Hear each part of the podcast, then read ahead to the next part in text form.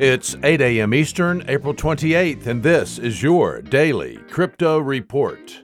Bitcoin down 1% at $54,829. Ethereum up 5% at $2,687. And Binance Coin down 2% at $558. Those are your leaders by market cap. Top gainers in the last 24 hours Enigma up 129%, Waffle up 83%, and Moon Token up 49%. What works so well that it's basically magic? Bitcoin mining, USDT in the top three. What about selling with Shopify?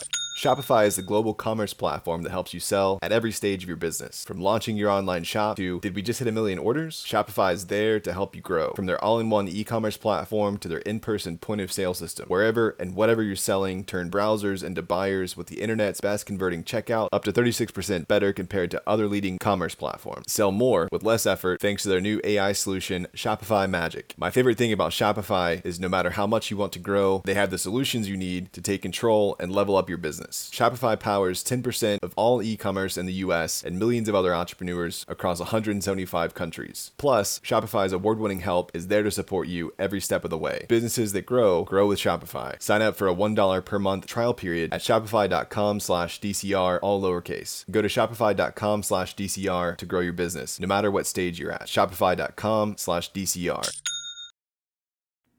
Today's episode brought to you by the Internet of Healthcare startup Olive AI. If you're a developer looking to have perpetual impact, visit oliveai.com/careers to help bring healthcare into the light. Today's news. Coinbase has delayed the launch of trading on stablecoin Tether until next month, citing an ongoing issue with Coinbase Pro's application programming interface. The API is not ready.